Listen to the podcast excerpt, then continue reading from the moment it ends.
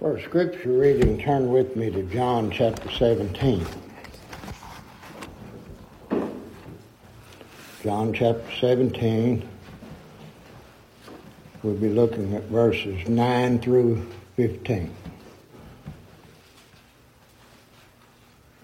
This is our Lord's intercessory prayer as our high priest.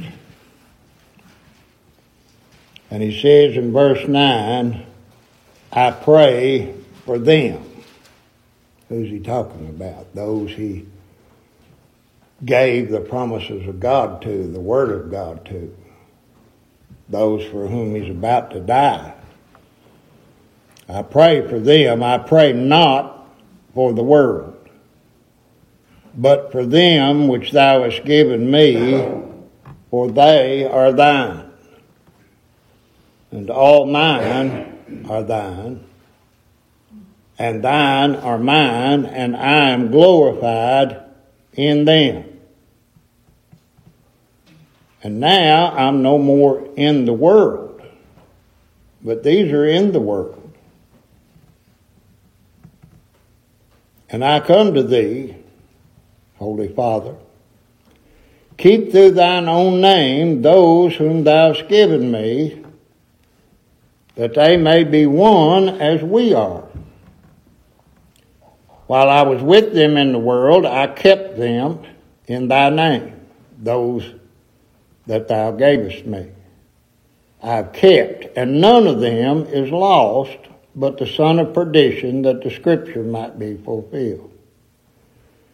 And now come I to thee, and these things I speak in the world that they might have my joy fulfilled in themselves. I've given them thy word, and the world hath hated them because they're not of the world, even as I'm not of the world. I pray not that thou shouldest take them out of the world, but thou shouldest keep them from the evil one. If you will, turn back with me to John 17. The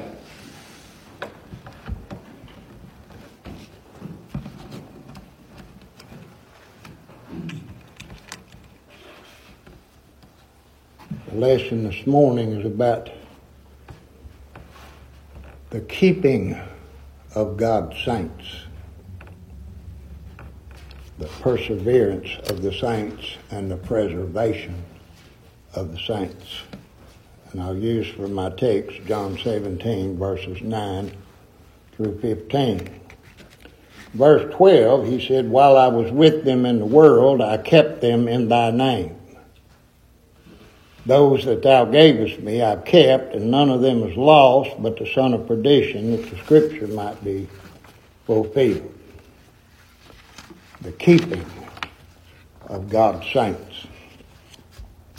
It's a very humbling fact that the very best of God's saints must be kept. Kept. You know, we look at these men, we admire them. Um, they're just as susceptible to sin as you are. Men that the Lord has used in a great way. I'm convinced that the reason for preserving such painful details about men like David, David was a man after God's own heart. Samson, Lot, and many other men of faith. I'm convinced that the reason for preserving such painful details about them is to show us our need of being kept.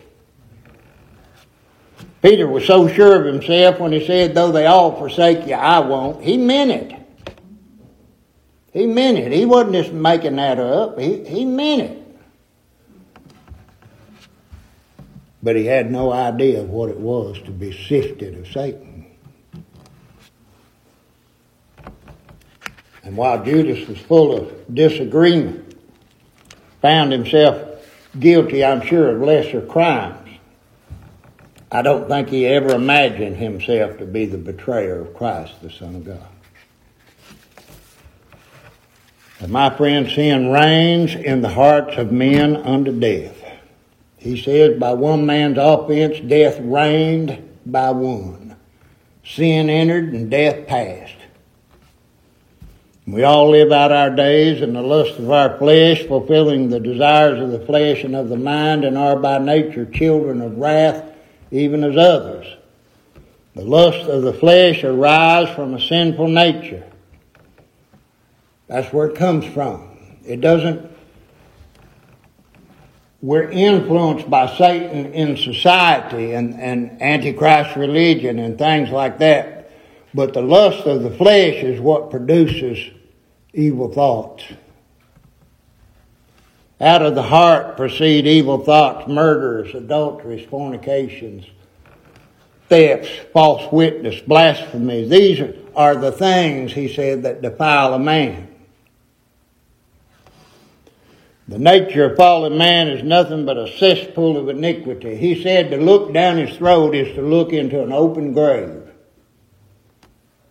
An open grave. And if left to himself, he's going to self destruct because destruction and misery are in his ways. How's he going to do it? I don't know. There's so many ways you can't count them. But he's going to do it. Their throat is an open grave. With their tongues they've used deceit. And all of these things hiding the fangs that are under their lips. Now I want you to hear me. Even more dangerous than a fallen nature is the satanic remedy for it. Well, at least they're going to church. Oh, I hope you don't find no hope in that. At least they're going somewhere. Mm, that ain't a step up. That's a step down. Antichrist religion as a whole is described in the scripture as a beast. What is a beast? A beast is an animal, a creature who cannot reason. He has no reasoning. He has instinct. The beast is controlled by Satan, and his aim is at the Son of God. It is in any way that he can to mar disgrace, or overturn his purpose of grace. It's for himself, for himself to sit in the same seat that Christ sits in. That's what he wants. He wants to sit in the seat of the highest and be praised for it all. And his beast is called Antichrist because it is the opposite of Christ. Anything and everything concerning Christ, he's opposed to. He's opposed to his person, his ways, his accomplishments, his glory, his offices, everything. He's opposed to it in his capacity as the evil one, the father of lies, the father of false religion, he's called that man of sin. The son of perdition. He's called the God of this world, little g. I, I don't care what it is that men profess. If you listen to them describe their God, that's what they're describing. All false religion is after the working of Satan. It says, with all power and signs and lying wonders and with all deceivableness of unrighteousness. What in the world is that? That's a man who convinces you that all your unrighteousnesses are righteous. That's what that is. You swallow it up.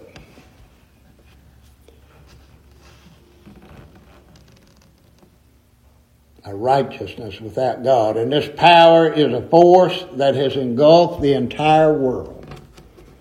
Don't slough it off. Don't say, well, that doesn't affect me. Oh, yes, it is. More than you know. The best of saints must be kept. We who know God, are begotten of God, begotten unto a lively hope. What's that? That's a person. That's Christ. We, unlike all the religions of this world, our hope is alive. He's seated at the right hand of God. I don't have any hope apart from Him. He's the living hope, and it says by the resurrection of God. God raised him from the dead. And our inheritance in him is incorruptible, undefiled, and fades not away. It said is, is reserved in heaven for you who are kept by the power of God through faith unto salvation, ready to be revealed at the last time. That inheritance, who's going to get it? Those God keeps. That's who's going to get it. If any man draw back, Hebrews chapter 10, the last two verses. If any man draw back, God said, My soul will have no pleasure in him. But here's the good news we're not of them who draw back unto perdition we're of them who believe to the saving of the soul. So some people have a little more intellect than others? No. No. No. Faith is the gift of God. It's not of works, lest any man boast. If you have a faith that you produced, you'll boast about it. You tell everybody about it. Somebody who ought to know better said recently, My faith is strong. Really? Well, mine not. Mine not. You know, I think the only man that I recall God saying he had strong, well, a couple of them I can call to mind that he said had strong faith. One of them was Abraham, the father of all them that believe. He was strong in faith, giving glory to God and the other was the least that you'd ever suspect, the Roman centurion. And he said, I'll follow you home. He said, No, you don't need to do that. He said, All you need to do is say the word.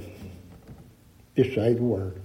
He said, I ain't found faith like this in all Israel. Strong in faith. Oh. I'm going to tell you what, we're kept by the power of God, our faith. The reason we have faith, God gave it to us. The reason we still have faith is because God maintains it.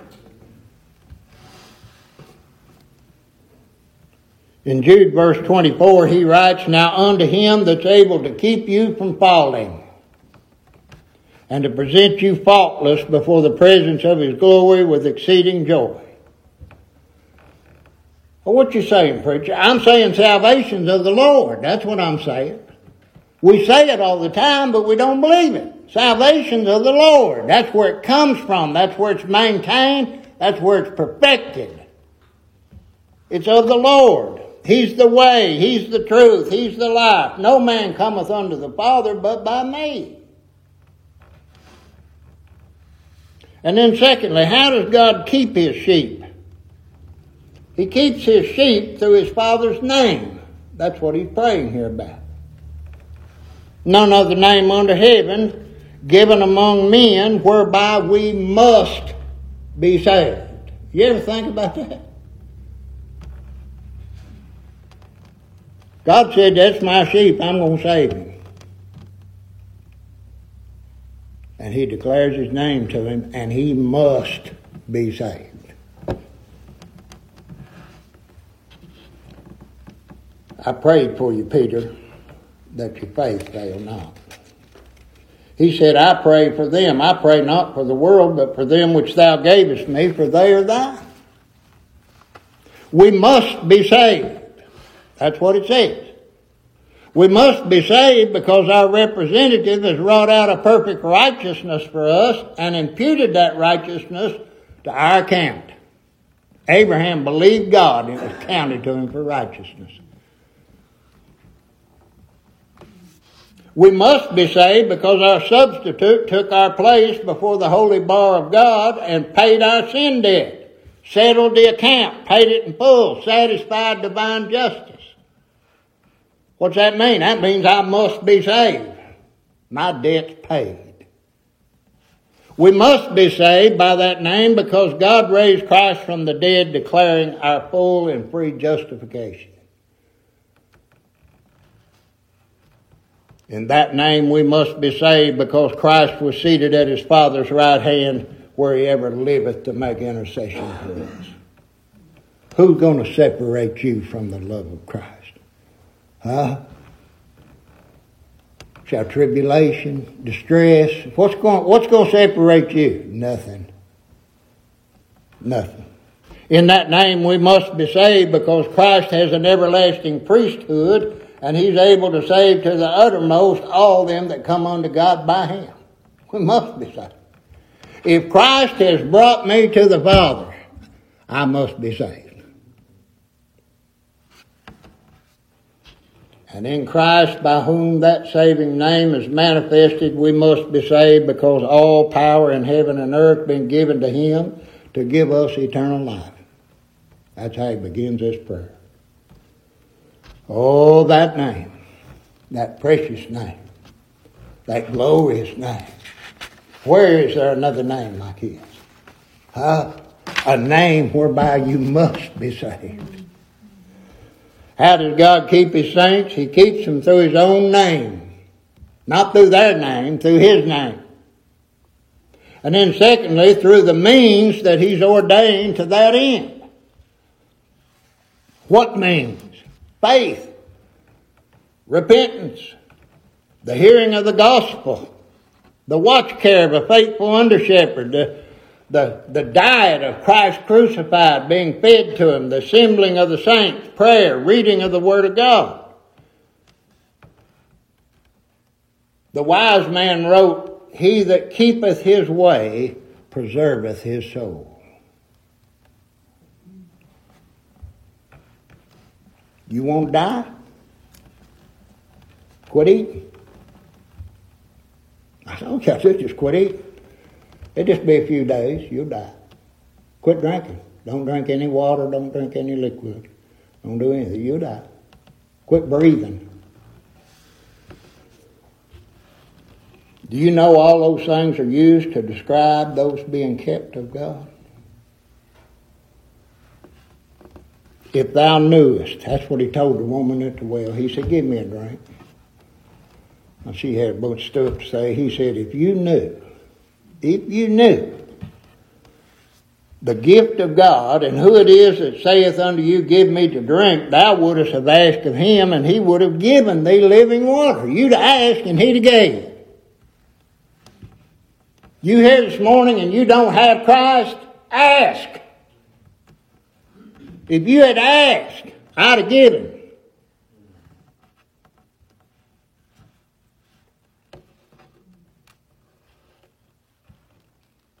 Thou knewest the gift of God and who it is that saith unto me, Give me to drink, thou wouldst have asked of him, and he would have given thee living water. I'm the bread of life. Moses didn't give your fathers that bread back there in the wilderness. My father gave them that bread. I'm the bread.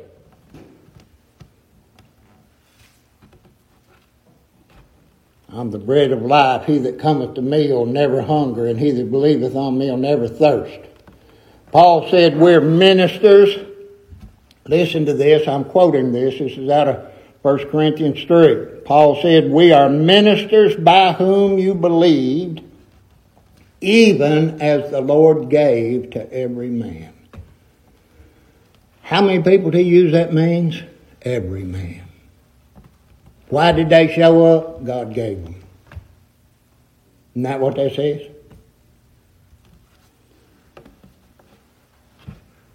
Why did he give them? He says for the perfection of the saints over in Ephesians chapter 4. They were his ascension gift to his church, and he gave them. Why did he give them? For the perfection of the saints. That is to bring them into that faith whereby they see themselves perfect and a representative. There's no other way for you to be perfect except be in Christ. But if you're in Christ, you're perfect. You, can you find any imperfection in Christ? It ain't there, is it?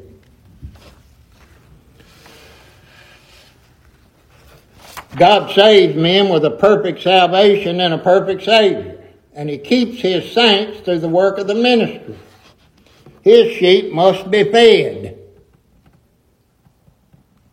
Some of you got animals. You have to feed them, don't you, Walter? You got to get up and get out there and feed them. They ain't going to feed themselves. His sheep must be fed. They're to be prayed for, corrected, rebuked, instructed in righteousness. And ministers, he said, are given to the church for the edifying of the body of Christ. We have men down here every year. They all have churches just like this one. They all pastor churches, same as I do. But their ministry edifies the whole body of Christ. Don't. And he said he's going to keep doing that until we all come into the unity of the faith. Boy, you have a hard time finding that. you can't hardly find unity in four or five individuals. That's why we keep preaching. We keep preaching. You just keep on preaching until they come into the unity of the faith and of the knowledge of the Son of God unto a perfect man. Our hope, our joy, our confidence is in a man, a perfect man, one who fills the measure of the stature of the fullness of Christ. Is that right? That's my hope. In the Old Testament, it said, God deviseth means to recover his banished. And to ignore the means which God has ordained is deadly to your soul. Because to ignore the means that God gives, the gift of God, is to ignore God. It's the same thing. Huh? Is it not? Preaching, prayer, assembling together for worship are not options, they're commandments. And when God commanded us to forsake not the assembling of ourselves together, it was preceded with this verse. I bet you can't quote it. Here it is. Let us consider one another to provoke unto love and to good works. How we going to do that? You're going to assemble yourselves together. That's how you're going to do it. We are to consider one another how? As men. The best of saints are just men. I, I, I love when we did our studies, Brother Mahan pointed out something I'd never thought about before when I read the Bible. John is not Reverend John. He's not Bishop John, he's just John. Look at Peter, see the title up there, just Peter. Ain't Saint Peter, though he was a saint. It's just Peter. The best of men are just men. Men of like passions, the scripture said, like infirmities, like weaknesses. And we're to make allowances for those things. And then we're to consider one another to provoke unto love. We're to consider each other as saints, partakers of the gifts and callings of God, having an interest in God's covenant, redeemed by the blood of Christ, having the same Father. And then he uses this word to provoke. Isn't that an unusual word? Huh? I would never use that if I was talking about, you know, you need to love one another, you know, and that's not the word he uses. He uses the strongest word in the dictionary, provoke. What's that mean? Well, here's a guy, and you don't care much for him, and he's always talking sideways at you, and, and after a while you get tired of it. And then he said, Oh, I, I want no trouble. Hmm. Now you want some trouble? Huh? Provoke it. Provoke it. Provoke one another unto love. Don't let them stay asleep. Provoke them. Wake up! Oh, my soul, he that loveth not knoweth not God. God is love. Provoke one another, he said. Consider one another to provoke unto love and good works. What kind of good works? Faith, worship, prayer. These are good works. Kindness, gentleness, faith, tender-heartedness, forgiving one another. Oh, don't ignore the means that God has ordained to save sinners. Don't do it. Don't do it. We have our minds attentively fixed on our brethren, contemplating at all times and considering their characters and wants, and be ready to help, looking diligently lest any man fail of the grace of God.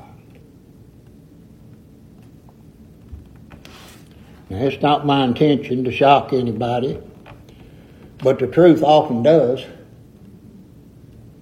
The first step to apostasy is forsaking the assembling of ourselves together. Of all things, John writes this general epistle, and he's going out, First John. And he said, they went out from us. Huh?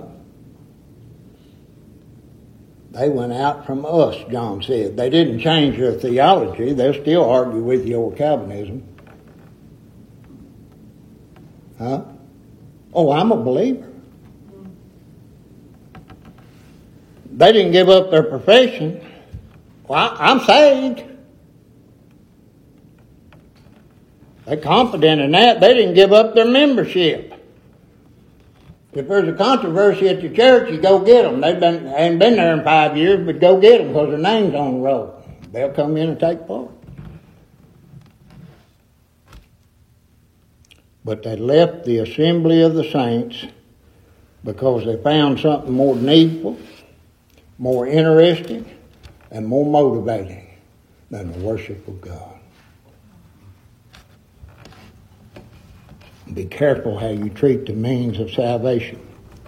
To forsake God's commandment is to forsake God. Our Lord prays, while I was with them in the world, I kept them in thy name. I kept them. They would have wandered. They would have wandered. Oh, my father died. I gotta go. I gotta, I gotta go take care of this funeral. Let the dead bury the dead. I kept them. I kept them in thy name. Verse 14, I've given them thy word. And the world hath hated them because they're not of the world, even as I'm not of the world. Now, let me tell you something. An understanding of the Word of God is the gift of God, and it's precious. It's precious. Untold multitudes go through life reading from the Word of God being told things from the scriptures and trying to form some kind of theology to hope in and walk by, and generally they do come away with something. But what they come away with is not the truth as Paul describes it to the Colossians, the word of the truth of the gospel. That's the message of this book. That's the message of that. I don't care what else you get out of it it has no bearing on your soul as far as salvation goes. The word of the truth of the gospel. Peter calls it the word which by the gospel is preached unto you. The Word of God is a book within a book. Its writings contain history, science, creation, law, government, and on and on it goes. Yet the message of it is not concerning these things, but the salvation of sinners. It's a book of redemption. And this understanding comes by hearing. It comes by hearing. Faith cometh by hearing. It, it continues to come. You know, you got water running in your house. Go out there and cut the line, then go turn the faucet on. And nothing comes out.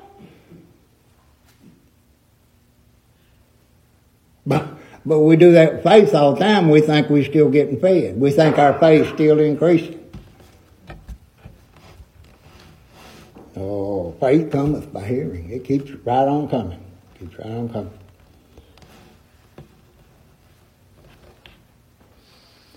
This understanding comes by hearing, and no pastor can watch for the souls of men and women who do not assemble with him to be ministered by him. It's like fixing a meal for somebody and they don't show up.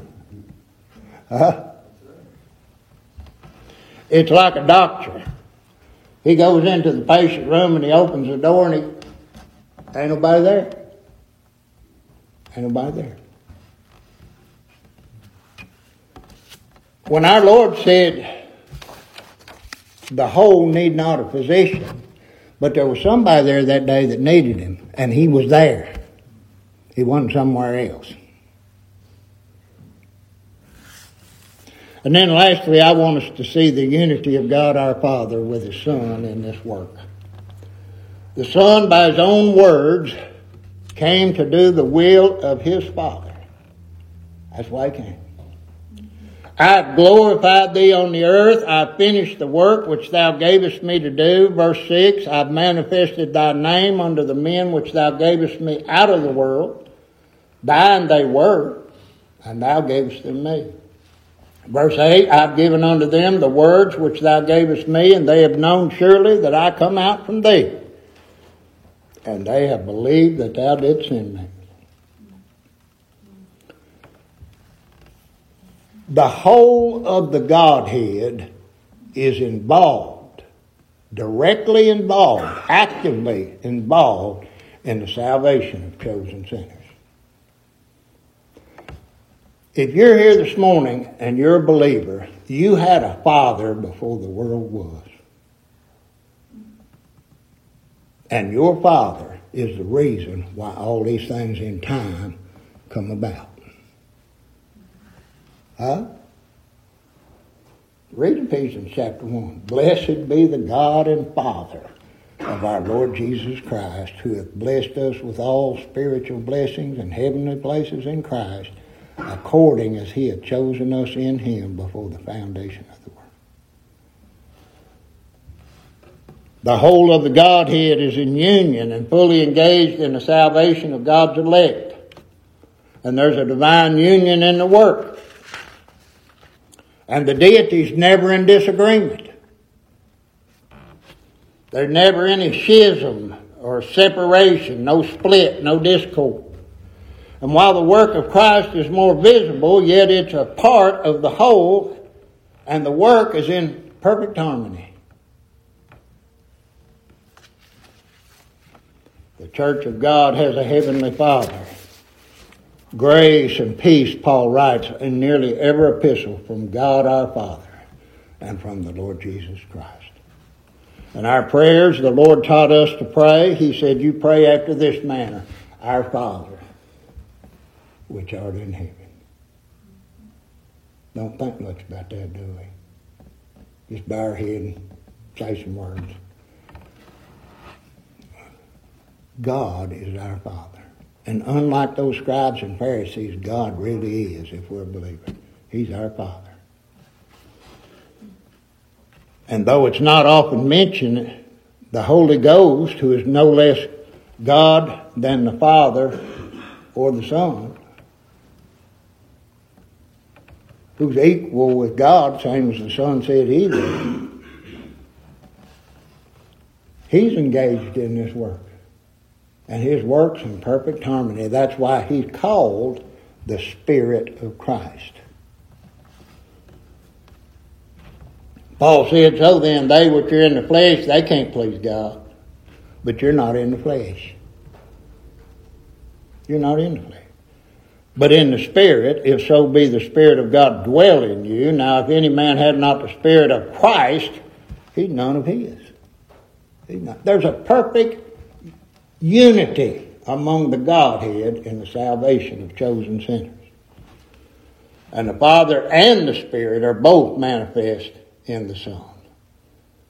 Oh, may the Lord show us the heart of our great God in this wonderful prayer.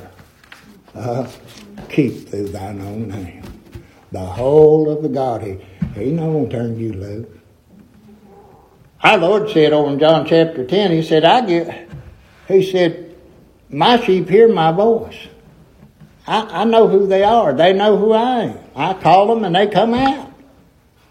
And he said, I give unto them eternal life and they'll never perish. Neither shall any man pluck them out of my hand. And my Father, which is greater than all, no man can pluck them out of his hand. And I and the Father are one. oh, let me understand. Let me understand that the whole of the Godhead, Russell, is involved in my salvation and engaged to bring it to pass. You reckon you reckon the Lord's going to fail? Uh-uh, ain't no way he can fail. And I tell you, when you see that, your hope will be so strong. It'll be so strong, and and assurance you'll have so much assurance because you done took your hands off of it. Oh, what I got, I'm being saved. That's what I got to do with it. I'm being saved. Oh, may God give us an understanding of it. How sweet His promises are.